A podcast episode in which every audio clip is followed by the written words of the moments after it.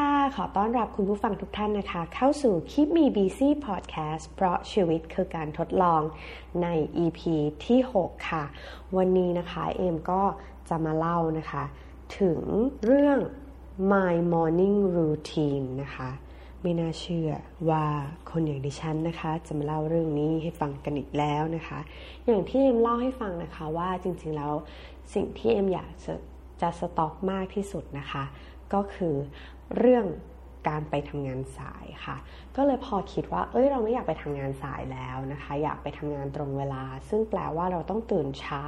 นะคะ เราต้องมีกิจวัตรประจำวันที่เปลี่ยนแปลงไปนะคะ เอ็มก็เลยได้กลับมาลองอ่านหนังสือนะคะ หนังสือเล่มนี้นะคะ ชื่อ My Morning Routine How Successful People Start Every Day Inspire นะคะ ของ Benjamin Spall แล้วก็ Michael Sander นะคะ เป็นหนังสือที่คิดว่าน่าจะอ่านเล่นๆ อ่านไปเรื่อยๆ นะคะ ไม่ได้แบบกะว่าจะทำให้เราเปลี่ยนแปลงชีวิตอะไรได้เยอะแยะหรอกนะคะ แต่ว่าก็ต้องบอกว่าหนังสือเล่มนี้เนี่ยได้รวบรวมนะคะ เป็นบทสัมภาษณ์คนที่ประสบความสำเร็จในวงการต่างๆ เนี่ยว่า กิจวัตรในตอนเช้าของเขาเนี่ยเขาทำอะไรบ้างนะคะ หนังสือเล่มนี้ก็จะมีทั้งมาเรียคอนโดนะคะ founder ของ Huffington Post นะคะ ก็สัมภาษณ์คนหลากหลายอาชีพนะคะ ว่าเอ๊ะตอนเช้าเขาทำอะไรกันบ้างนะคะ ซึ่งในหนังสือเล่มนี้เนี่ยเขาก็แบ่งเป็นทั้งหมด 8 บทนะคะว่าเอ๊ะตอนเช้าเนี่ยเราทำอะไรได้บ้าง อันดับแรกค่ะ คือเรื่องการตื่นนอน how to move from your bed to your morning นะคะ อันที่สองคือ focus and productivity อันที่สามคือ morning workout อันที่สี่ก็คือ morning meditation อันที่ห้าคือ evening routine อันที่หกก็คือ sleep หรือว่าการนอนนะคะ อันที่เจ็ดก็คือ parenting ก็คือการที่คุณเป็นคุณจะ adapt เรื่องการนอนเข้าไปได้ยังไงนะคะ กับตอนที่คุณเป็นคุณพ่อคุณแม่แล้วนะคะ อันที่ 8 ก็คือ self care นะคะ ซึ่งหนังสือเล่มนี้เนี่ยเขาก็พูดได้ดีนะคะ ในเรื่องรูทีนเขาบอกว่า find a routine that works for you don't feel pressure to adjust to others people's standard of what your morning should look like คำแปลนะคะก็คือว่าพยายามหากิจวัตรในตอนเช้าเนี่ย ที่เหมาะกับคุณ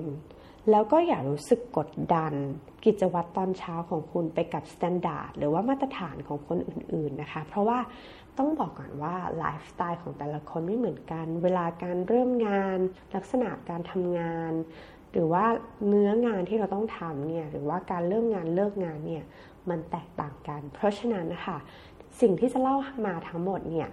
ลองหยิบไปใช้ดูนะคะว่าอันไหนเนี่ยที่ work กับคุณ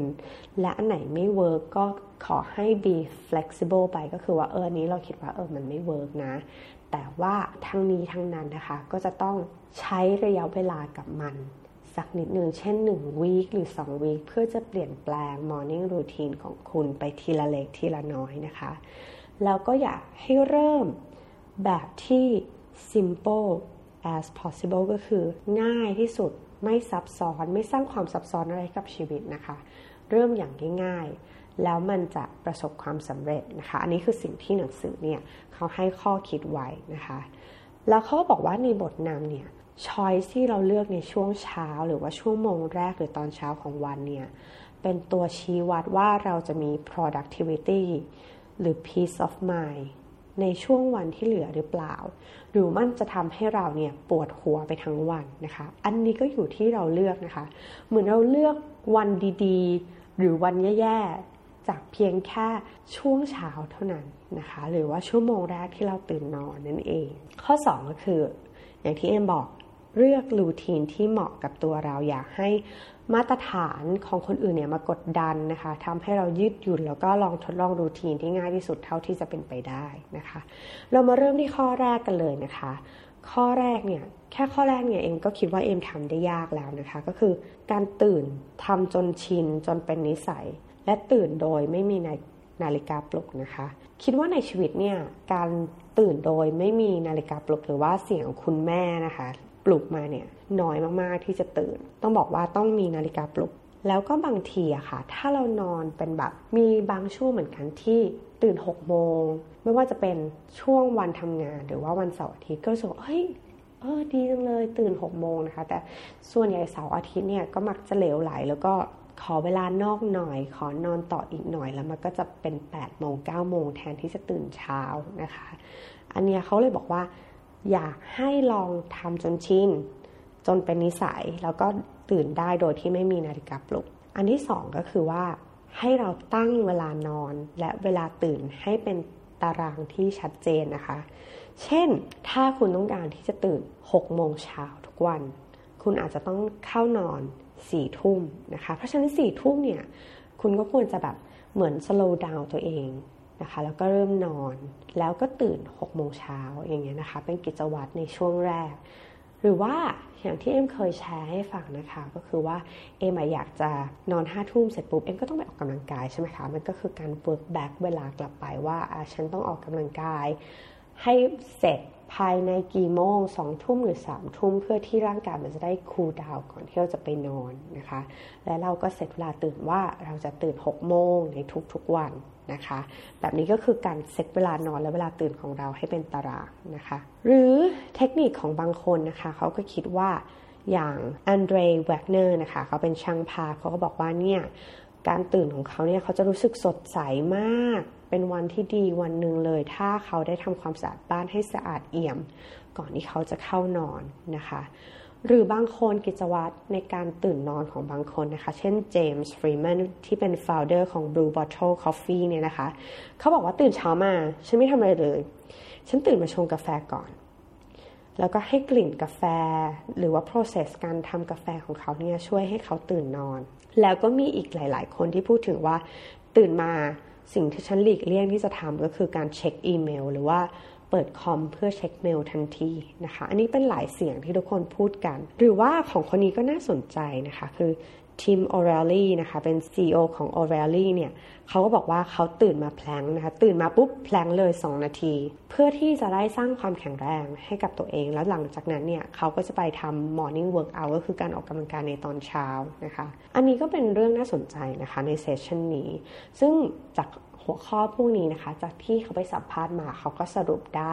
6 ข้อนะคะ ซึ่งน่าสนใจมากๆ แล้วก็อันนี้อยากให้ลองหยิบไปทดลองใช้กันดูนะคะ ข้อแรกก็คือ ลองทดลองเวลาการตื่นนอนของเราเองนะคะ เช่น ตั้งนาฬิกาปลุกให้เร็วขึ้นจาก 5 นาทีนะคะ เช่นเราปกติเนี่ยเราตื่น 6 โมงเราอาจจะปลุกตีห้าห้าสิบห้านะคะ เราค่อยๆทดลอง เขาเรียกว่า slow exercise นะคะ ก็คือเพิ่มการเปลี่ยนแปลงเล็กๆ น้อยๆ ไปเรื่อยๆ ซึ่งวิธีนี้จะทำให้เราเปลี่ยนนิสัยในการนอนได้ง่ายมากขึ้นนะคะ แล้วหลังจากนั้นเนี่ยพออีกสักหนึ่งอาทิตย์เราอาจจะปรับอีกสัก 5 นาทีในวีคถัดไปนะคะ แล้วก็เราก็หาเวลาที่ใช่สำหรับตัวเราเอง เวลานี้แหละที่เราตื่นแล้วรู้สึกว่า fresh ที่สุดดีที่สุดเหมาะที่สุดนะคะ ลองทดลองดูนะคะ ข้อ 2 ก็คือ make your bed ก็คือเก็บเตียงให้เรียบร้อย ก็เป็นอีกวิธีหนึ่งที่ทำให้เราเนี่ยไม่คลานกลับไปนอนต่อนะคะ อันนี้ก็อาจจะไม่ได้ผลสำหรับบางคนนะคะ เช่นเอมเองก็รู้สึกว่าถึงฉันจะเก็บเตียงเรียบร้อยแล้ว แต่ฉันก็สามารถที่จะนอนทับมันได้อีกนะคะ อันนี้ก็อาจจะไม่ work แต่หลายคนอาจจะ work ก็ได้ลองดูนะคะ ข้อที่ 3 ก็คือ switch out your background noise นะคะ อันนี้ก็คือว่า ปิดเสียงรบกวนต่างๆ เช่นบางคนค่ะตื่นมาเปิดทีวีเป็นอันดับแรกเพื่อฟังข่าวเช้านะคะ บางทีเป็นข่าวเรื่องดีๆ ก็ดีไปนะคะ บางเรื่องเป็นข่าวที่ค่อนข้างส่งผล negative effect กับความรู้สึกของเรา เช่น ข่าวที่ทำให้รู้สึกไม่ดี มีความทุกข์หรือว่ามีความโกรธแค้นนะคะ อันนี้ก็อยากจะให้หลีกเลี่ยงแล้วก็ ลองไปฟังข่าวย้อนหลังดูนะคะ ในช่วงที่ขับรถไปทำงานนะคะ แต่ไม่ต้องไม่ใช่ช่วงช่วงเช้าอะช่วงชั่วโมงแรกในตอนเช้าที่จะฟังข่าวพวกนี้นะคะ บางทีก็อาจจะทำให้เรารู้สึกว่าเราเนกาทีฟหรือว่าลบนะคะมีพลังลบตั้งแต่เช้านะคะ มีอันนึงเพิ่งอ่านเจอใน Twitter ซึ่งตลกมากแล้วก็รู้สึกว่าเข้ากับอันนี้ก็คือ เขาบอกว่าคนที่สุขภาพจิตดี คือคนที่ตกข่าวนะคะ ซึ่งอันนี้ก็อาจจะจริงนะเพราะว่าบางทีเอ็มก็จะหลีกเลี่ยงการฟังข่าวอะไรแบบนี้ เพราะว่าบางบางอย่างเนี่ยฟังแล้วหงุดหงิดจะต้องเลี่ยงไม่ได้ที่จะต้องสาบแช่งนะคะคน เพราะฉะนั้นเนี่ยเราก็คิดว่าเออถ้าเราเลี่ยงที่จะไม่ฟังข่าวในบางอย่างเนี่ยก็อาจจะทำให้เราสุขภาพจิตดีขึ้นนะคะ แล้วก็ไม่ตัดสินคนอื่น อาจจะได้อย่างเสียอย่าง อันนี้ก็ลองดูว่าอันไหนที่เหมาะกับคุณ ข้อ 4 นะคะ ก็คือ take yourself outside ค่ะ อันนี้ทำให้เอ็มได้คิดว่า เออจริง ๆ น่าสนใจก็คือว่า ให้ตัวเราเนี่ยได้รับแสงแดดอย่างยามเช้าบางเมื่อตื่นมาปุ๊บเนี่ย เราเคยออกไปสูดอากาศ ตรงระเบียงหน้าบ้านไหมคะ หรือว่าเราเคยเดินออกมาดูต้นไม้ยามเช้าบ้างไหม หรือว่าอีเวนว่าคุณอยู่คอนโดเนี่ยเช้ามาคุณเคยเปิดหน้าต่างเพื่อไปดูแสงพระอาทิตย์ขึ้นหรือเปล่า อันนี้ก็เป็นเหมือนหนึ่งเรื่องที่ทำให้เรา enjoy the moment นะคะ แต่ว่าบางครั้งอาจจะฝุ่นหรืออะไรนะคะ ก็ลองดูความเหมาะสม ในหนังสือนี้ก็หมายถึงว่าให้เราเนี่ยลองตื่นขึ้นมาลองรับแสงแดดยามเช้าบ้างสัก 10ถึง15 นาที เช่นไปปั่นจักรยาน เดินหรือว่าวิ่งใกล้ๆบ้านนะคะ แต่สำหรับเอมรู้สึกว่าถ้าเป็นวันทำงานเนี่ยแค่เราได้เดินออกไปที่ระเบียงบ้านแล้วก็ ไปฟังเสียงนกนะคะลดน้ำต้นไม้กระบองเพชรอะไรอย่างเงี้ยก็ทำให้เราได้ enjoy the moment นี้เหมือนกันนะคะ ข้อ 5 ก็คือ start your morning with gratitude นะคะ ก็คือว่าเราตื่นขึ้นมาด้วยความรู้สึกซาบซึ้งแล้วก็ขอบคุณที่ทำให้เราได้ตื่นขึ้นมาอีกครั้งหนึ่งนะคะเรื่องนี้อาจจะเป็นเรื่องธรรมดาสำหรับคนทั่วไปนะคะ ก็ยังไงฉันนอนฉันก็ต้องตื่นอยู่แล้วนะคะ แต่ลองคิดในทางกลับกันนะคะหลายคนอาจจะมีญาติพี่น้องที่เจ็บไข้ได้ป่วยนะคะเขาอาจจะทำเรื่องที่ปกติธรรมดา เช่น ทานข้าวตื่นมา เดินลงออกจากเตียงไปห้องน้ำเองได้นะคะแต่เมื่อเราเจ็บป่วยเราอาจจะทำสิ่งนั้นไม่ได้ เพราะฉะนั้นเนี่ยเมื่อเราคิดถึงเรื่องนี้แล้วเนี่ยเราอาจจะรู้สึกว่าเรารู้สึกขอบคุณที่เราตื่นมา แล้วก็ ได้ทำในสิ่งที่ปกติที่สุดอย่างดีที่สุดเท่าที่เราจะทำได้นะคะ เมื่อเรานึกถึงเรื่องนี้แล้วก็จะทำให้เรารู้สึกซาบซึ้งกับการมีชีวิตอยู่ของตัวเองเช่นเดียวกันนะคะ อันนี้ก็เป็นสิ่งที่เอมได้เรียนรู้จากการที่คนใกล้ชิดไม่สบายนะคะ แล้วก็ไม่สามารถเดินเหินได้สะดวกจากคนที่เดินเร็วมากๆนะคะ ทานข้าวได้เอง กลายเป็นว่าเขาจะต้องได้รับความช่วยเหลือจากคนรอบข้างนะคะ ซึ่งอันนี้ก็ทำให้เรารู้สึกว่า ขอบคุณที่เราได้ตื่นมา แล้วเราได้สามารถที่จะเดิน ไปห้องน้ำอาบน้ำด้วยตัวเองทานข้าวดื่มน้ำอย่างปกติที่สุดนะคะ อันเนี้ยลองใช้เวลาดูว่าเอ้ยจริง ๆ ตื่นมาเนี่ย พอเรารู้สึกว่าเรามีคุณค่า เราโชคดีที่ได้ตื่นมาอย่างครบ 32 เหมือนเดิมเหมือนคนเมื่อคืนนะคะ เราก็จะทำให้เรารู้สึกว่า อืม ขอบคุณนะ แล้วก็ซาบซึ้ง แล้วก็จะรู้สึกขอบคุณตัวเองมากขึ้น ขอบคุณสิ่งแวดล้อมนะคะ แล้ววงการขอบคุณวงของการซาบซึ้งใจมันก็จะแผ่ไปเรื่อยๆนะคะ โดยที่เราอาจจะไม่รู้ตัวนะคะนี่ก็อยากให้ลองทำดูนะคะ เพราะเอ็มทำแล้วก็รู้สึกว่าเออมีความสุขขึ้น ข้อที่ 6 นะคะก็คือการใช้นาฬิกาปลุกนั่นแหละนะคะ แต่ว่า ไม่กด snooze นะคะ ก็คือไม่แบบ โอ้ห้านาทีค่อยปลุกสิบนาทีค่อยปลุกนะคะ ก็คือ challenge ตัวเองไปเลยว่า ฉันจะตื่นเวลานี้ก็คืออะหกโมงก็คือหกโมงนะคะ จริง ๆ แล้วลองคิดดูนะคะว่าจริง ๆ แล้วการนอนต่อแค่ 5 นาทีเนี่ยมันไม่ได้ช่วยให้เราหายง่วงในระยะยาวเลยนะคะ เราแค่ซื้อเวลาให้ตัวเองกับความขี้เกียจของตัวเองเท่านั้นเองนะคะ น่าคิดนะคะ อันนี้ก็ยังเป็นเรื่องที่เอ็มจะต้องพัฒนาตัวเองต่อไป เช่นเดียวกันนะคะ ทิปนะคะในหนังสือเขาบอกว่าให้เอาอะลามค่ะ เอานาฬิกาปลุกของเราเนี่ยไปวางไว้นอกห้องค่ะ ซึ่งก็เป็นทริคที่ดีเหมือนกันที่เราบางคนใช้โทรศัพท์เป็นนาฬิกาปลุกนะคะ พอไว้ข้างนอกห้องเนี่ยก็ทำให้เราต้องเดินไปปิดนะคะ แล้วพอเราลุกขึ้นมาแล้วเนี่ยโอกาสที่เราจะกลับขึ้นไปบนเตียงเนี่ยก็อาจจะน้อยกว่าการที่มีนาฬิกาปลุกอยู่ใกล้ ๆ แล้วก็ง่ายแก่การที่จะสนุสได้นะคะอาละค่ะข้อที่2นะคะก็คือเรื่อง focus and productivity นะคะมี 5 ข้อ เขาบอกว่าจริง ๆ แล้วเนี่ย เราเนี่ยใช้เวลาไม่กี่ชั่วโมงเองนะคะ ในช่วงเช้าเพื่อทำงานสำคัญนะคะ คือเหมือนสมองเราจริง ๆ แล้วเนี่ยเขาทำงานได้แค่ช่วงเช้าเท่านั้นเองนะคะ เพราะหลังจากนั้นเนี่ยสมองเราก็จะเริ่มล้าเหนื่อยล้าแล้วนะคะ เพราะฉะนั้นเนี่ยเราจะต้องปรับ mindset ของตัวเองว่าช่วงเช้าคือช่วงเวลาที่เราจะต้องห่วงแหนมากที่สุดนะคะ และเราจะต้องเลือกที่จะ ทำงานสำคัญในช่วงเช้านะคะ หนังสือเล่มนี้เนี่ยเขามี reference หนังสือเล่มหนึ่งนะคะ ซึ่งหลายคนอาจจะเคยอ่านแล้วก็คือ Seven Habits of Highly Effective People นะคะ โดย Stephen Covey's time management นะคะ ก็คือการบริหารเวลา แกนนี่มี 2 แกนนะคะ แกน Y เนี่ยก็คือเรื่องสำคัญ คืองานสำคัญกับงานไม่สำคัญนะคะ important ก็คืออยู่แกน Y นะคะ ใน quadrant ที่1นะคะ แล้วก็เรื่องด่วนและไม่ด่วนนะคะ ด่วนอยู่ซ้ายมือนะคะ แล้วก็ไม่ด่วนอยู่ขวามือ เขาบอกว่าเราจะประสบความสำเร็จได้เนี่ย ก็ต่อเมื่อเราเนี่ยโฟกัสนะคะ ในการทำงานที่สำคัญแต่ไม่ด่วนนะคะ คือเรามีเวลาที่จะใช้สมองกับมัน ใช้พลังงานกับมัน ใช้เวลากับมันนะคะ เพราะฉะนั้นเนี่ย อันนี้ก็ดึงให้เรากลับมาคิดว่า งานทุกวันเนี่ยที่เราทำเนี่ยมันเป็นงานประเภทไหนกันแน่ ซึ่งหลาย ๆ คนเนี่ยจะบอกว่ายุ่งมากๆวันนี้ยุ่งมากๆ เพราะบางทีอะค่ะ เราทำงานที่สำคัญ แล้วก็ด่วนไปด้วยนะคะ พอด่วนเนี่ยคือรู้มันสำคัญมันก็จะเพิ่มความเครียดกับตัวเอง จริงๆแล้วอะงานนี้สำคัญ แต่อาจจะไม่ด่วนมาก่อนก็ได้นะคะ แต่เราอาจจะตอนย่อนะคะกว่าจะเฮ้ยเดี๋ยวค่อยทำอย่างง้นอย่างนี้ ปล่อยให้มันกลายเป็นงานด่วนไปซะได้ อันนี้ก็น่าคิดนะคะ หรือบางทีเนี่ย มันเป็นงานที่แบบ เฮ้ยแอดฮอกเข้ามา มันด่วนจริง ๆ แล้วมันสำคัญจริง ๆ อันนี้ก็เป็นงานที่เราต้องโฟกัสแล้วก็ใช้เวลากับมันเยอะนะคะ แต่ว่ามันอาจจะไม่ได้ทำให้เราได้พัฒนาตัวเองหรือพัฒนางานของตัวเองอย่างเต็มประสิทธิภาพนะคะ และอันที่แบบรู้สึกว่า เราควรจะให้ priority เขาน้อยๆเลยนะคะ เช่น งานไม่ด่วนแล้วมันก็ไม่ได้สำคัญด้วย เพราะฉะนั้นอันนี้ค่ะเอาไปทำงานในช่วงบ่ายได้เลยนะคะ เอาไปช่วงบ่ายในช่วงที่สมองล้าหรือเกินแล้วนะคะ อาจจะเป็นงานที่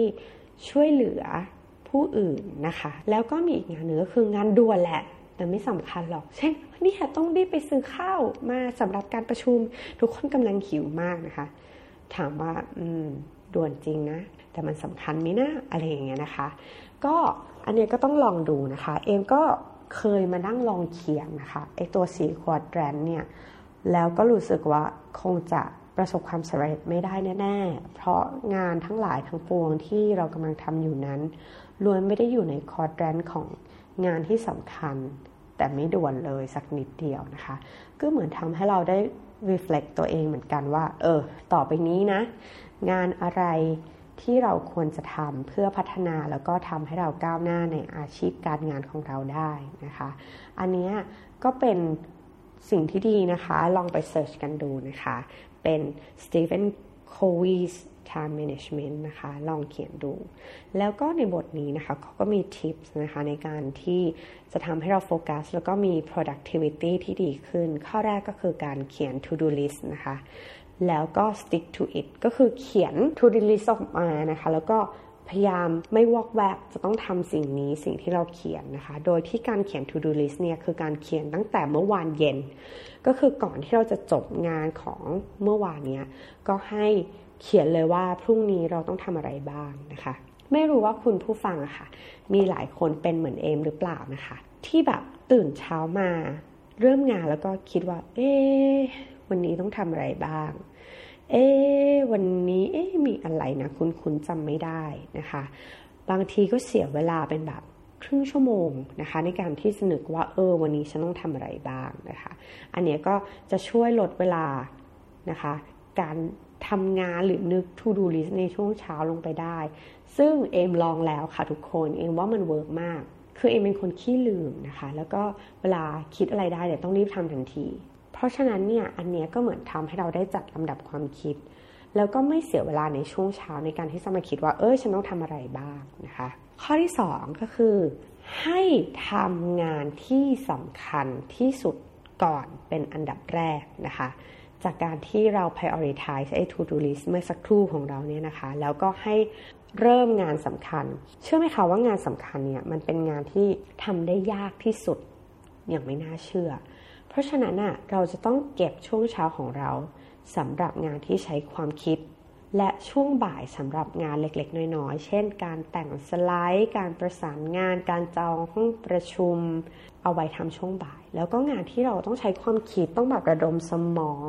หรือประชุมที่ต้องใช้ความคิดของทีมนะคะ สมองยังสดใสอยู่ขอให้เลือกประชุมในช่วงเช้า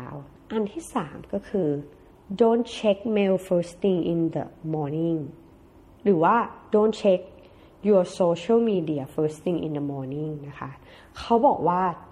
การทำแบบนี้มันทำให้เกิดหายนะ หรือว่าเป็นคำสาปในการที่จะมี productivity ที่ดีในช่วงเช้านะคะ วินาทีที่เราเช็คอีเมลเนี่ย เรากำลังทำงานให้คนอื่น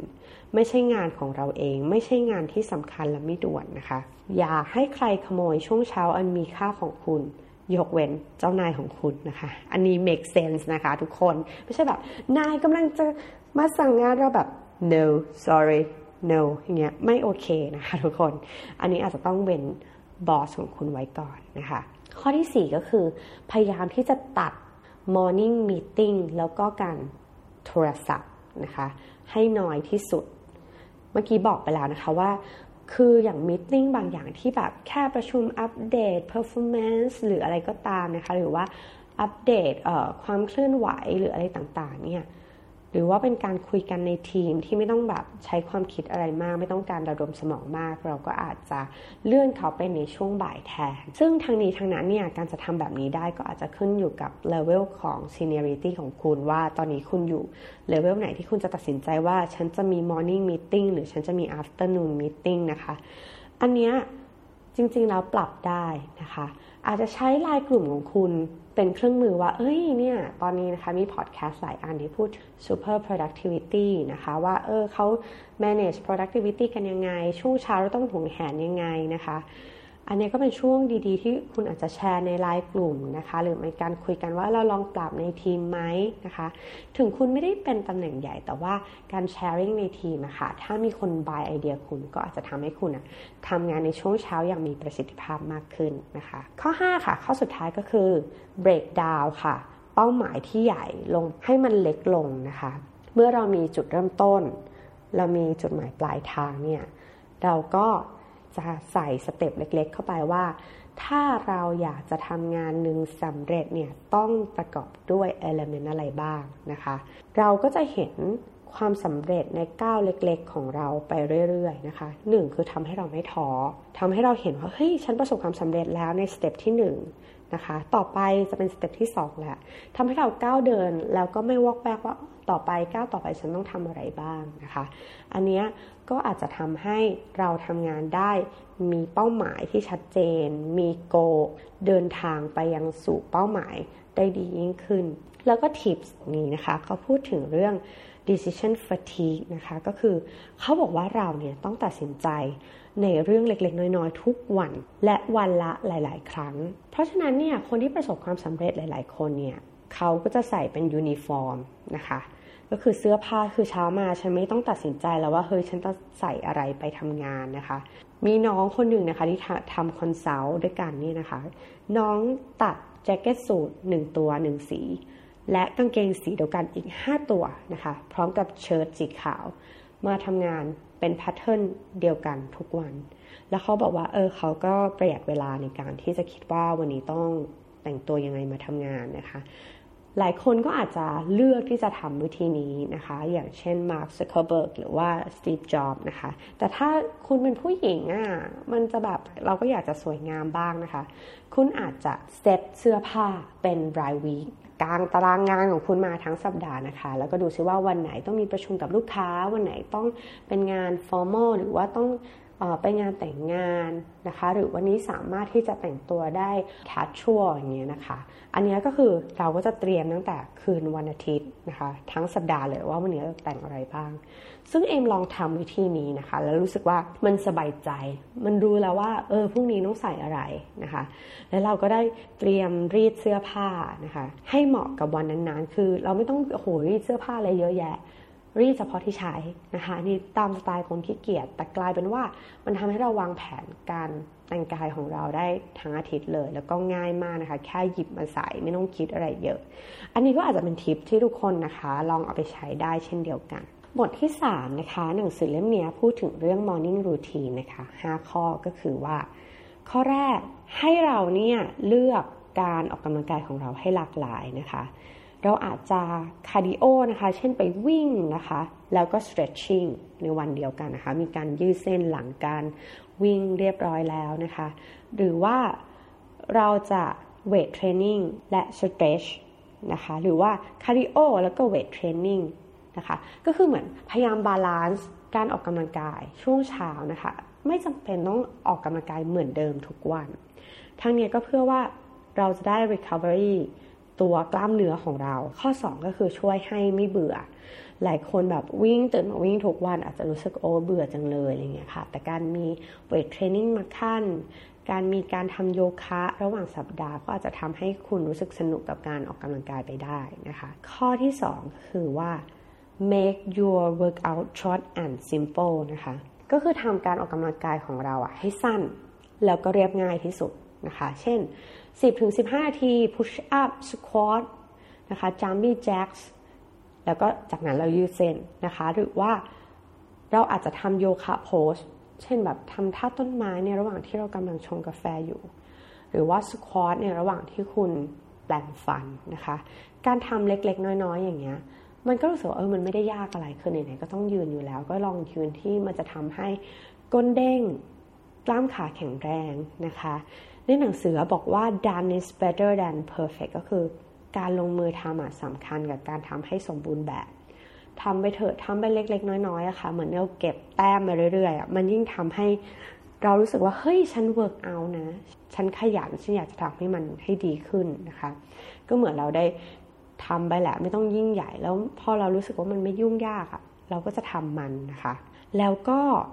มีตัวอย่างอันนี้ของรุ่นพี่ที่ออฟฟิศนะคะที่เอ็มบอก คือเขาก็ตื่นนอนนะคะ ตื่นมาปุ๊บแปรงฟันนะคะยังไม่อาบน้ำแล้วก็ตื่นไปยิมที่ใกล้ๆออฟฟิศ workout เสร็จอาบน้ำแล้วเขาก็พร้อมไปทำงานเลย พร้อมๆกับเพิร์กของเขาคือการที่เขาได้ที่จอดรถดีๆนะคะในร่มแล้วก็ไม่ต้องไปแย่งที่จอดรถกับใครในบริษัทเลยนะคะ อันนี้ก็ อาจจะลองปรับดูค่ะว่าออฟฟิศของคุณสามารถทำแบบนี้ได้ไหม ถ้าทำไม่ได้เราฟิตเนสที่ใกล้ๆออฟฟิศหลับเป็นยังไงนะคะ หรือว่าทำที่บ้านนี่แหละ แล้วตื่นเร็วขึ้นนะคะ ก็ลองดู ข้อ 3 นะคะ running may be your gateway drug เขาก็บอกว่าจริง ๆ แล้วเนี่ย การวิ่งเนี่ยอาจจะทำให้คุณกลายเป็น morning person ได้เลยนะคะ คือหลายคนที่บอกว่าเออจะต้องตื่นไปวิ่งมาราธอนฟันรันมินิมาราธอนอย่างเงี้ยค่ะ คือด้วยอากาศเมืองไทยนะคะ การที่จะไปวิ่งเนี่ยเราก็ต้องวิ่งไม่เช้ามาก ก็ต้องเย็นหน่อยเพื่อให้มันเย็นๆนะคะ หลายคนก็เลยเลือกที่จะตื่นไปวิ่งในตอนเช้านะคะ ซึ่งกลายเป็นว่าอ้าวพอวิ่งแล้วติดใจก็ทำให้เราต้องตื่นเช้าแล้วก็ไปวิ่งเกือบทุกวันนะคะอันนี้หลายคนก็เลือกการวิ่งนะคะเป็นวิธีการที่จะช่วยให้เราตื่นได้เช้านะคะ อย่างน้องที่ออฟฟิศเอมเนี่ยนะคะ น่าสนใจมากก็คือรู้สึกว่าเฮ้ยทำไมเขาดูแข็งแรงจังทั้งที่โหเลี้ยงลูกเองนะคะเราก็ยังตื่นเช้ามาทำงานได้เขาก็บอกว่า อืมหนูก็แพลนนะคะ ซื้อ เครื่องวิ่ง แล้วก็ตื่นก่อนลูก ตื่นสักชั่วโมงหนึ่งแล้วก็ไปวิ่งก่อนแล้วหลังจากนั้นก็ตื่นมาดูแลลูกก่อนที่จะไปทำงานนะคะ อันนี้คุณก็อาจจะลองปรับใช้ได้ว่าเออฉันไม่สะดวกไปยิมเลย มันไม่สะดวก เพราะฉะนั้นคุณอาจจะเลือกที่บ้านคุณเป็นที่ออกกำลังกายแทนก็ได้นะคะ ซึ่งเดี๋ยวนี้ก็มีวิธีการออกกำลังกายที่หลากหลายเลยเราอาจจะ ให้สักห้องหนึ่งหรือข้างๆเตียงนอนของเรานะคะ เป็นที่ออกกำลังกายของเราก็ได้ ข้อที่ 4 นะคะ don't make it an option not to มันก็คือการพยายามทำให้เราไม่มีข้ออ้างในการที่จะออกกำลังกายในตอนเช้านะคะ เช่น การวางชุดออกกำลังกายไว้ตั้งแต่คืนก่อนหน้าเลยนะคะ หรือว่าเล่นทีมสปอร์ตนะคะ ก็คือการออกกำลังกายเป็นทีม คือให้แบบ peer pressure ให้เพื่อนกดดันว่าเฮ้ยถ้าแกไม่มาถือว่าแกทรยศเพื่อน จอมเทหรืออะไรต่างๆนะคะ ก็ลองดูว่าอันไหนเหมาะ อย่างของเอมเนี่ยเอมก็มีการปรับเรื่องนี้เหมือนกันนะคะ คือปกติเนี่ยเสาร์อาทิตย์ต้องบอกว่าอืมเป็นคนที่ตื่นสายแบบสายมากนะคะ เรียกว่าปลูกต้นคุณนายตื่นสายก็ต้องตายเรียบ เพราะว่าคุณนายบ้านนี้นะคะ ตื่นสายกว่าเยอะมากนะคะ เอ็มก็เลยลองหาเทคนิคว่าเออจะทำยังไงให้เราตื่นเช้า เอ็มก็เลยลงทุนนะคะที่จะจ้างคุณครูโยคะเนี่ยมาสอนที่บ้าน ในตอนเช้าของวันหยุด เอ็มจะตื่นประมาณสัก7จ็ดโมงเพื่อมาเตรียมตัวนะคะล้างหน้าแปรงฟันทานอะไรก่อนเพื่อก่อนที่จะเล่นโยคะ8ปดโมงคุณครูมา เราก็ออกกำลังกายกันสักสองชั่วโมงนะคะ ก็คือเล่นโยคะสักสองชั่วโมง แล้วหลังจากนั้นเนี่ยเราก็จะไม่รู้สึกว่าเราอยากจะกลับไปนอนละ เราก็เฟรชเต็มที่แล้วก็เหมือนเราได้ตื่นแต่เช้าแล้วก็ได้ออกกำลังกาย แล้วหลังจากนั้นก็ค่อยไปทำแอคทิวิตี้ต่างๆนะคะตามกิจวัตรประจำวันในช่วงวีคเอนนะคะอันนี้ก็อาจจะเป็นทริคหนึ่งที่อาจจะช่วยให้คุณอะตื่นเช้าได้นะคะ อันนี้ลองไปปรับใช้ดู ข้อ 5 ก็คือให้รางวัลตัวเองนะคะ ให้รางวัลตัวเองเล็ก ๆ น้อยๆ เพื่อให้เราแบบเหมือนเป็นแรงจูงใจในการให้เราให้เราออกกำลังกาย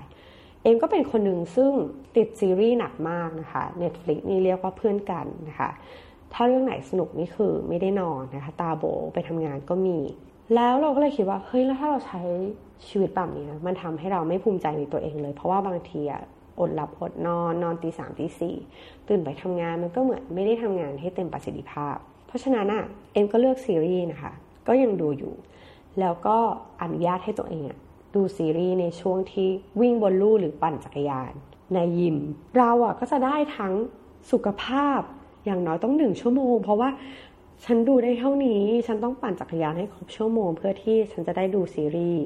ครบ EP นี้อะไรประมาณนี้นะคะ ซึ่งพอตอนวันก่อนเนี่ยลองโพสต์เรื่องนี้เข้าไปใน Facebook ส่วนตัวของตัวเอง กลายเป็นว่ามีหลายคนที่ใช้เทคนิคนี้แล้วก็ได้ผลมากๆนะคะ นอกจากจะแข็งแรงแล้วก็ยัง enjoy กับ ซีรีส์ที่ตัวเองชอบด้วยนะคะ อันนี้แนะนำเลยนะคะเวิร์กมาก ๆ บทที่ 4 เนี่ยนะคะของหนังสือเล่มนี้เนี่ยเขาพูดถึงเรื่อง meditation คือการทำสมาธินะคะ meditation หรือการทำสมาธิเนี่ยเป็น greatest life hack that most people don't use นะคะ ก็คือเขาบอกว่าจริง ๆ แล้วมันเป็นเหมือนแบบ life hack ของเราเลยนะ แต่ว่าหลายคนเนี่ย ไม่ใช้มัน ซึ่งการทำสมาธินะคะ ก็ทำได้หลายแบบเลยในหนังสือเนี่ยเขาก็บอกว่ามีอยู่สักประมาณ 5 ข้อนะคะ ในการทำสมาธิข้อแรกก็คือว่า เราหาช่วงเวลาที่เราสึกว่าเป็นสมาธิของเราในกิจกรรมต่างๆ ในชีวิตประจำวันนะคะ ถ้าเราไม่พร้อมที่จะนั่งสมาธิจริงจังเป็นกิจลักษณะ ก็ลองหา moment ที่ ช่วยให้เรามีสมาธินะคะ หลายคนก็อาจจะบดเมล็ดกาแฟ บดใบชา รอชาให้ blooming อย่างช้าๆนะคะ หรือบางคนอาจจะมีสมาธิกับการทำอาหารเช้า ปั่นสมูทตี้ตอนเช้าประมาณนี้นะคะ คือลองหาซิว่าช่วงเวลาไหนหรือกิจกรรมไหนที่ช่วยให้เราเนี่ยมีสมาธิดีนะคะ ก็ให้ทำสมาธิไปกับช่วงเวลานั้น อันนี้ก็คืออย่างง่ายที่สุดนะคะ ข้อที่ 2 ก็คือการทำสมาธิในช่วงที่คุณออกไปวิ่งนะคะ วิ่งเนี่ยคือเหมือนเราได้อยู่กับตัวเองบางทีเราฟังเพลงไปวิ่งไปดูนกดูไม้เนี่ยแล้วก็เกิดสมาธิได้เช่นเดียวกันนะคะ หรือว่าในระหว่างที่คุณกำลังไปทำงานนะคะ เช่นบางคนอาจจะนั่งรถ MRT นะคะ แทนที่จะเล่นมือถือก็อาจจะลองทำสมาธินะคะ บางทีอะเอ็มคนพบว่าเสียงรอบข้างเนี่ยมันทำให้เรามีสมาธิได้ดีกว่าเสียงเงียบๆซะอีกนะคะ อันนี้ก็ลองดูว่าอันนี้เหมาะกับคุณหรือเปล่านะคะ อันที่3นะคะก็คือว่าให้เลือกกิจกรรมที่คุณจะทำหลังจากที่คุณทำสมาธิอย่างฉลาดนะคะ เขาบอกว่า choose what comes after your meditation practice wisely ในหนังสือเนี้แนะนำว่าพอทำสมาธิเสร็จแล้วเนี่ย ถ้าคุณพอจะมีเวลาเนี่ย ให้ลองเขียนความคิดตัวเองลงไปแบบฟรีไรติงนะคะคือเขียนเขียนเขียนเขียนเขียนเขียนเขียนเขียนแบบ ไม่ต้องคิดเลยอะค่ะ รู้สึกยังไงเขียนอะไรยังไงให้เขียนลงไปเลยนะคะ แล้วบางทีคุณอาจจะได้สิ่งดีๆ จากการทำเรื่องนี้ก็ได้นะคะ อันนี้ก็เป็นอีกอย่างหนึ่งที่อยากจะทดลองทำหลังจากที่นั่งสมาธินะคะ ถ้าทำแล้วได้ผลยังไงเนี่ยจะมาเล่าให้คุณผู้ฟังฟังกันนะคะ ข้อ 4 ก็คือ build in moments of mindfulness throughout your day นะคะ คือเขาบอกว่าให้เราเนี่ยกระจายความสงบจิตสงบใจหรือความสบายอกสบายใจของเราเนี่ยไปทั้งวันนะคะ คือล่าสุดเนี่ยเอ็มเพิ่งค้นพบว่าเวลาที่เราทำงานเครียดหรือเราต้องการใช้สมองในบางบางขณะแล้วก็เสียงรอบข้างมันดังมากจนส่งผลต่อการทำงานของเราอะค่ะ เอ็มก็เลือกที่จะใส่หูฟัง แล้วก็ฟังเพลงดิสนีย์ นะคะ เพราะว่าลองมาหลายหลายอัลบั้มแล้วอะก็รู้สึกว่ามันไม่มีความสุขอะแต่เพลงดิสนีย์ต่างๆค่ะ เป็นเพลงการ์ตูนที่เราฟังแล้วแบบ เรามีความสุข เพราะว่ามันมีโมเมนต์ที่ดีๆอะไรเงี้ยนะคะ ฟังแล้วแบบเนี้ยฟังติดกันมาสักประมาณสักอาทิตย์หนึ่งก็รู้สึกว่าทำงานแล้วมีความสุขขึ้นนะคะ เพลงไหนที่ชอบก็จะฟังเป็นพิเศษอย่างเงี้ยนะคะ อันเนี้ยคุณก็ลองเลือก playlist ที่เหมาะกับคุณในช่วงเวลานั้น ดิสนีย์อาจจะไม่ได้เหมาะกับการทำงานของคุณในในช่วงนั้นๆก็ได้นะคะ อาจจะเป็นเพลงบรรเลงที่คุณทำให้คุณมีการจดจ่อกับงานที่คุณกำลังทำหรือว่าฟังเป็นเพลงบรรเลงแทนนะคะ หรือว่าถ้ามันเบื่อก็ลองหาสไตล์ที่คุณชอบ แล้วทำให้คุณรู้สึกว่าเออฉันทำงานแล้วฉันรู้สึกดี จิตใจสงบแล้วก็มีความสุขนะคะ ข้อ 5 ก็คือว่าอย่าทำให้ practice การทำสมาธิเนี่ย มันซีเรียสจนเกินไป take it easy นะคะ บทที่ 5 นะคะ น่าสนใจเหมือนกัน เขาบอกว่า your morning routine start the night before ก็คือว่ากิจวัตรช่วงเช้าของเราเนี่ยนะคะ มันเริ่มตั้งแต่คืนก่อนหน้าแล้วละ่ะ เขาก็เลยมีทิปนะคะ 5 ข้อ ให้เราลองไปใช้กันดูนะคะ อันแรกก็คือให้เตรียมเสื้อผ้าสำหรับวันรุ่งขึ้นนะคะ เพื่อที่เราจะได้ไม่ต้องคิด อาละสาวๆออฟฟิศสมัยนี้ก็จะต้องมีการดูตารางสี่มงคลจ้าว่าจะใส่อะไรไปทำงานดีนะคะหรือว่าแอบขำกันอยู่นะคะ หรือว่าดูตารางงานที่เอ็มเล่าให้ฟังนะคะ ว่าเอ้ยดูตารางงานแล้วก็จัดไปเลยทั้งอาทิตย์นะคะ ข้อ 2 ก็คือเขียน to do list สำหรับวันรุ่งขึ้น ซึ่งเราก็พูดกันไปแล้วนะคะว่าอะเขียนอะ end of the work day นะคะ ไม่ใช่ก่อนนอน เพราะว่าถ้าเราทำก่อนนอน มันก็เหมือนเรากลับมาคิดเรื่องงานก่อนนอนอีกแล้วนะคะ ให้ทำเมื่อจบงานในวันนั้นนะคะ แล้ว tips ก็คือว่าให้แปะ Post-it ไว้ที่โน้ตบุ๊กเลย ยังไงคุณก็ไม่ลืมแน่นอน อันนี้เอ็มลองใช้ทิปนี้แล้วรู้สึก work มากนะคะ เป็นทิปเล็กๆ น้อยๆ ที่เริ่มทำได้เลยไม่ยากนะคะ ข้อ3ก็คือให้ meditate คือทำสมาธิ pray ก็คือแบบ อาจจะสวดมนต์เมื่อต้นปีนะคะวันที่หนึ่งเลยนะก็มีความตั้งใจว่าอยากจะเขียนเรื่องดีๆ ที่เกิดขึ้นในทุกๆวันนะคะ เป็นเวลา 365 วัน ก็เลยคิดว่าเราอยากจะ journaling เรื่องของตัวเองก็คือการเขียนเรื่องราวดีๆออกมา ซึ่งก็ไปเจอแอปพลิเคชันอันหนึ่งชื่อ day one นะคะนี่เสียเงินรู้สึกว่าปีหนึ่งจะประมาณ 800 กว่าบาทนะคะ ก็คือให้เขียนเรื่องดีๆ ลงไป เขียนอะไรลงไปแต่เราไม่ได้อยากให้ใครรู้ก็เลยคิดว่าเอออันนี้ก็ดีเหมือนกันนะคะ เป็นแอปพลิเคชันเผื่อใครสนใจที่อยากจะ journaling นะคะ เรื่องของตัวเองก็ดาวน์โหลดแอปนี้มานะคะเขาใช้ฟรี 5 วันนะคะ เรื่องนี้ไม่ได้สปอนเซอร์อะไรนะคะ แต่ใช้แล้วก็เออเออชอบชอบใช้ง่ายดี แล้วก็รู้สึกว่าเราก็จะโพสต์ลงโซเชียลมีเดีย ลดลงด้วยนะคะ อย่างไม่น่าเชื่อ ข้อ 4 ก็คือ clean up around your home นะคะ เขาบอกว่าเวลาที่เราตื่นมาพร้อมกับบ้านที่สะอาดเนี่ย เป็น life joy ก็คือแบบความสุขของชีวิตเลยนะคะสำหรับใครที่รักสะอาด บางทีเราสึกว่าเฮ้ยตื่นมาพร้อมกับซิงสะอาดสะอาดไม่มีจานแบบว่าที่กินค้างคืนไว้อะไรอย่างเงี้ยนะคะ ก็เป็นความสุข อันที่ 5 ก็คือ let technology lend a helping hand นะคะ ก็คือว่าการใช้เทคโนโลยีเข้ามาช่วยในการใช้ชีวิตเราให้มันง่ายขึ้นนะคะ ในตัวอย่างของเขาเนี่ยเขาก็บอกว่าเขาใช้ wireless router นะคะ ปิดอินเทอร์เน็ตคอนเน c t ชันออโต้เช่นสมมติว่าสี่ทุ่มฉันจะนอนแล้ว ก็ให้ตั้ง auto แล้วก็ให้ปิดสัญญาณเน็ตเลย อย่างนี้นะคะ ก็เป็นที่น่าสนใจนะคะ แต่ของคนอื่นก็อาจจะลองดูว่าเทคโนโลยีไหนที่มันช่วย ให้ชีวิตคุณง่ายขึ้นนะคะ ข้อ 6 ค่ะ เรื่องสำคัญเลยก็คือการนอน คุณภาพการนอนมีผลอย่างมากเลยนะคะ กับ morning routine นะคะซึ่งตอนนี้คือเองก็พยายามใส่ใจกับเรื่องการนอนของตัวเองอย่างมากเลยนะคะ ซึ่งเดี๋ยวจะมาเล่าให้ฟังว่ามีหนังสือเล่มหนึ่งซึ่งกำลังอ่านอยู่แล้วรู้สึกว่ามีประโยชน์มากเดี๋ยวจะมาเล่าให้ฟังนะคะใน EP ต่อๆไปนะคะ ในเรื่องการนอนเนี่ยเขามี ทริคนะคะอยู่ประมาณสัก6เรื่องนะคะ ข้อแรกก็คือว่าเราเนี่ยจะตื่นง่ายขึ้น เมื่อเรานอนเร็วขึ้นนะคะ ก็คือเขาก็จะบอกว่าให้เราเนี่ยมี consistency ในการตื่นและการนอนก็คือ ตั้งเวลานอนแล้วก็เวลาตื่นน่ะให้คงที่ในทุกๆวันนะคะ ข้อที่ 2 ก็คือ สร้าง perfect sleep environment ก็คือสร้างสิ่งแวดล้อมให้เหมาะแก่การนอนหลับสนิทของเรานะคะ อันดับแรกค่ะหลายคนอาจจะละเลยก็คือการทำให้ห้องมืดสนิทนะคะ มืดสนิทคือมืดขนาดไหนก็คือไม่เห็นแสงไฟส่องออกมาจากถนนหรือว่าอะไรนะคะกันแสงจากในห้องนะคะ จากข้างนอกปิดไฟให้สนิท หรือว่าถ้ารู้สึกว่ามันหลีกเลี่ยงยากจริงๆ ก็ใช้ที่ปิดตานะคะ อันที่สองก็คือนอนในห้องเงียบๆ อันที่สามก็คือนอนในห้องเย็นๆ ค่ะ เขาบอกว่า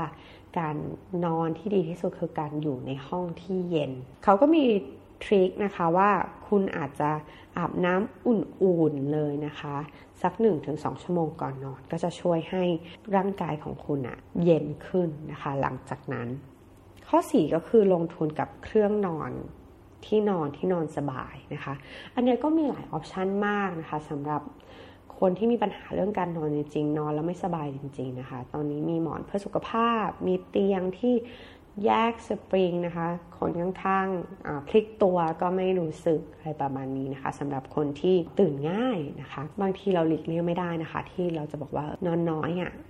คือพยายามแล้วทำไม่ได้เลยบางทีนะคะเขาก็มีทิปนะคะสองอันก็คือ power nap นะคะ power nap ก็คือการ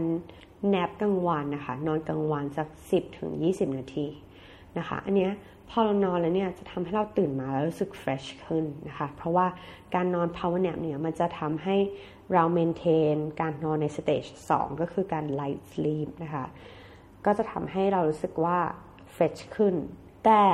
ถ้าคุณมีเวลาเยอะกว่านั้นนะคะ คุณอาจจะเลือกเป็น full sleep cycle nap ก็คือ 90 นาที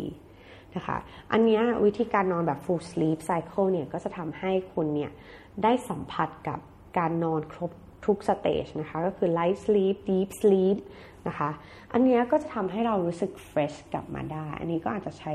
ช่วงพักกลางวันนะคะ ลองดูว่า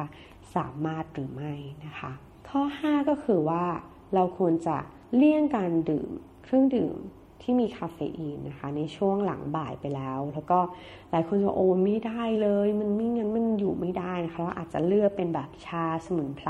ร้อนๆนะคะ ข้อ 6 ก็คือการเอาพวกอิเล็กทรอนิกส์เดเวิ์เนี่ยออกจากห้องนอน หลายคนก็น่าจะคุ้นเคยนะคะกับเรื่อง blue light นะคะเขาบอกว่าแสงฟ้าที่ออกมาจากพวกเครื่องใช้ของเราไม่ว่าจะเป็นโทรศัพท์ iPad นะคะ หรือว่าโน้ตบุ๊กกับคอมพิวเตอร์ มันกวนเวลาชีวิตเรานะคะ แล้วก็บล็อกการผลิตเมลาโทนินของเราแล้วก็มันทำให้เรารู้สึกว่าตื่นตัวขึ้นนะคะ เพราะฉะนั้นเนี่ยเอมาลองนะคะ ลองดูว่าระหว่างการที่ดู YouTube ก่อนนอน กับการที่อ่านหนังสือก่อนนอนเนี่ยแล้วก็ใช้ tracker ลองวัดดูนะคะว่า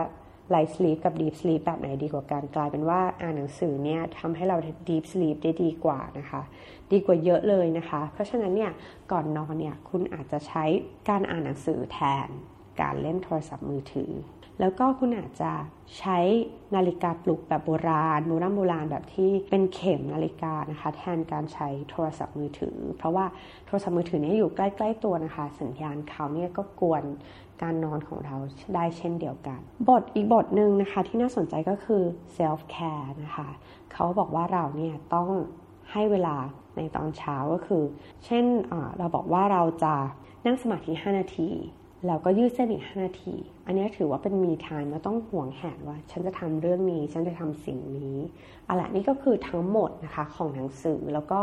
เขาก็บอกว่าเขาก็ยังมาเล่าถึงเทคนิคนะคะว่าเฮ้ยเราจะเริ่มยังไงดีนะคะ อันเนี้ยให้เริ่มไปพร้อมๆกับเอมเลยนะคะ อันแรกก็คือว่าให้เขียน new routine ที่เราจะทดลองลงไป be specific นะคะ เฉพาะเจาะจงลงไปเลยว่าจะทำอะไรบ้างนะคะ เช่น ข้อแรกจะเตรียมชุดทำงานก่อนนอน จะนั่งสมาธิ 5 นาทีตอนตื่น แล้วต่อจากนั้นก็จะยืดเส้นอีก 5 นาที คุณก็ลองเลือกนะคะ สิ่งที่คุณคิดว่าคุณทำได้เลยนะคะ เป็นควิกวินของคุณ แล้วก็เดี๋ยวมาลองทำกันสักหนึ่งอาทิตย์นะคะ ข้อ 2 คือใช้การตื่นนอนเนี่ยเป็นทริกเกอร์พอยต์คือมันจุดเริ่มต้นว่า นี่ฉันกำลังจะเริ่มกิจวัตรยามเช้าของฉันแล้วนะ จากนั้นก็เรียงลำดับกิจกรรมต่อ ๆ ไป อย่างเป็นขั้นเป็นตอนนะคะ เช่น ตื่นนอนหกโมงเช้า ดื่มน้ำทันที จากนั้นยืดเส้น แพลงสองนาที และไปอาบน้ำอย่างเงี้ยนะคะ ลองเขียนดูนะคะทุกคนลำดับต่อมานะคะก็คือ start small นะคะเขาบอกว่าถ้าออกกำลังกาย ถ้าบอกว่าเช้านี้ฉันจะออกกำลังกายครึ่งชั่วโมงไปเลย จากที่ไม่เคยทำเลยเนี่ยนะคะ น่าจะได้ผลดีน้อยกว่าการเริ่มออกกำลังกาย 5 นาทีนะคะ เพราะว่าเราสึกว่าเฮ้ยห้านาทีเองนะโหเอ้ยแป๊บเดียวอะไรเงี้ยเราอาจจะเริ่มได้ง่ายขึ้นนะเพราะฉะนั้นก็ลอง start small ดูนะคะ ข้อที่ 4 ก็คือให้รางวัลตัวเอง เล็กๆ น้อยๆนะคะ หลังจากที่ทำส่วนที่ยากที่สุดได้สำเร็จ ข้อ 5 ก็คือทดลองทำในระยะเวลาที่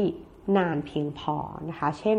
ลอง 7 วัน 14 วัน 21 วันนะคะ อาจจะลองปรับไปเรื่อยๆ แล้วก็ทำจนครบเดือนนะคะ และทั้งนี้ทั้งนั้นนะคะ เราจะประสบความสำเร็จหรือไม่ประสบความสำเร็จในการ มีกิจวัตรตอนเช้าหรือ morning routine ที่ดีเนี่ย เราต้องซื่อสัตย์พอนะคะที่จะบอกตัวเองว่าเฮ้ย routine ไหนที่ work หรือไม่ work กับเรานะคะ และหลังจากนั้นเราก็ปรับเปลี่ยนให้เหมาะกับเราที่สุด เพราะว่าไลฟ์สไตล์ของคุณคือตัวกำหนดว่า Morning Routine ของคุณจะเป็นอย่างไร และ Morning Routine ของคุณก็จะเปลี่ยนคุณให้ประสบความสำเร็จเช่นเดียวกันนะคะ เพราะฉะนั้นเรามาเริ่มเป็น Morning Person ด้วยกันค่ะ สำหรับ EP นี้นะคะก็เอ็มก็ต้องขอลาไปก่อนแล้วก็พบกันใหม่ EP หน้านะคะ สวัสดีค่ะ